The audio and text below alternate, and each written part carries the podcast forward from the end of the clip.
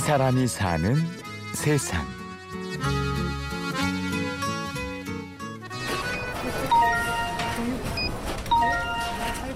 서울 한양대의 학생 식당. 점심 시간이 되자마자 학생들이 구름처럼 몰려듭니다. 안녕하세요. 메뉴 어떤 걸로 드릴까요? 메뉴 어떤 걸로 드릴까요? 네, 여기 하나 가져가세요. 맛있게 드세요.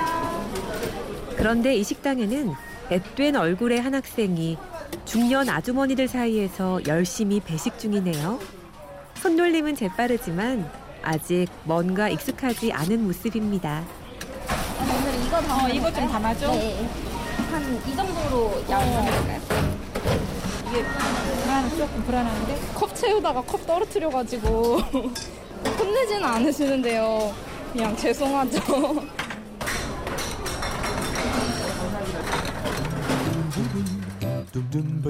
김다혜 씨는 대학생 봉사단체 10시 1밥 회원으로 이곳에서 일주일에 하루씩 일을 하고 있습니다. 많은 학생들이 빈 강의 시간에 각자의 학생 식당에서 일을 하고 돈 대신 식권을 받아 어려운 학생들에게 전달하고 있다는군요.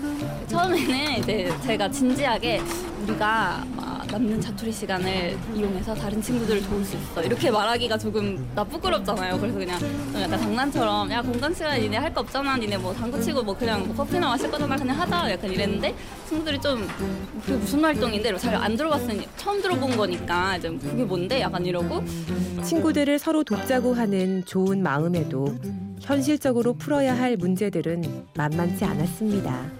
친구들을 모집하는 것도 어려웠지만 식당들을 설득하는 게 조금 어려웠던 것 같아요. 왜냐면 식당 일이라는 게 위생적인 문제도 있고 사실 그분들은 이제 업으로 하는 건데 혹시 저희가 들어와서 뭔가 문제가 생길 수도 있잖아요. 그래서 좀 강경하게 마- 안 된다 이렇게 말씀하시는 데도 있고 해가지고 그래서 이 단체 대표인 이호영 씨는 봉사를 계속 하고픈 마음에 교환학생 가는 것까지도 포기하고 세 번이나 휴학을 했습니다. 쉽지 않은 결정이었을 텐데 호영 씨를 움직이게 만든 건 무엇이었을까요? 이제 친구가 그 학생 식당 같은 경우는 학생 복지를 위해서 리필을 가능하게 해주는데 자신은 좀 밥 먹을 돈이 없어가지고 사정을 아는 친한 친구에게 양해를 구하고 그 친구가 밥을 다 먹을 때까지 기다렸다가 그 친구가 빈 식판이 되면은 이제 자기가 그 식판을 가지고 리필을 받아서 다시 먹는 거예요. 정말 도울 수 있는 방법이 뭐가 있을까 해서 어, 시간적으로도 누구나 생기는 공강 시간 일주일에 한 번 한 시간 그리고 공간적으로도 내가 수업이 끝난 건물 바로 지하에 있는 식당에서 봉사 활동을 할 수 있다면은 정말 현실적으로 지속 가능하게 자리 잡을 수 있겠구나라는 생각을 했어요. 진심이 통했던 걸까요? 예상보다 많은 학생들이 봉사에 참여했고 다른 학교들로 이 운동은 빠르게 퍼졌습니다. 이제는 전국 10여 개 학교에서 500여 명의 학생들이 이 봉사에 참여하고 있다는데요. 좀 모집이 잘 안 되지 않을까 이런 걱정을 했는데 의외로 이렇게 판을 제공하니까 거기에 참여하려는 학생들이 되게 많더라고요. 그래서 음, 저희가 항상 경쟁 사회고 막 무슨 요즘 뭐 유행어로 헬조선이다 막 이렇게 얘기하는데 그래도 항상 이렇게 남들을 돕고 싶어 하는 마음을 다들 갖고 있구나 이렇게 생각을 하게 되더라고요. 지금 저희끼리는 항상 이제 전국의 300개 대학에 이걸 퍼뜨리자 이렇게 얘기를 하고 있고요. 생각보다 커진 학생들의 열띤 호응에도 불구하고 또 다른 문제가 생겼습니다. 나의 형편이 힘들다. 이런 얘기를 스스로 하기는 어렵겠다는 생각은 못했던 호영 씨. 그래서 식권 배부를 바꿔보기로 했습니다. 이제 취약계층 증빙을 할 수 없을지라도 본인의 어려움을 활자로 증명할 수 없을지라도 사연만 보내면 보내드리는 경우가 있어요. 갑자기 집이 망했다든가, 갑자기 뭐 아버지가 돌아가셨다든가, 뭐 그런 여러 가지 상황들이 있잖아요. 근데 그런 것들이 이제 국가의 복지 체계에는 잡히지 않는 사각지대가 될 수도 있어요. 그런 분들이 별도의 검증 없이 사연만 보내면 저희는 식권을 보내드리거든요. 근데 그런 분들 중에 한 분이 자기 정말 이번 달에 힘들었는데 지갑에 돈이 없다 보니까 자신감이 없다는 거예요. 뭐 밥 먹을 돈도 없고 식권도 한 장 사놓은 게 없으니까 힘들었는데 점심 저녁으로 잘 먹을 수 있었다. 내가 정말 자존심을 지킬 수 있게 해줘서 고맙다 이렇게 말씀해 주셨거든요. 그 말에는 많은 뜻이 있을 것 같아요. 생각보다 힘든데 밥 먹을 땐 되게 뿌듯해요.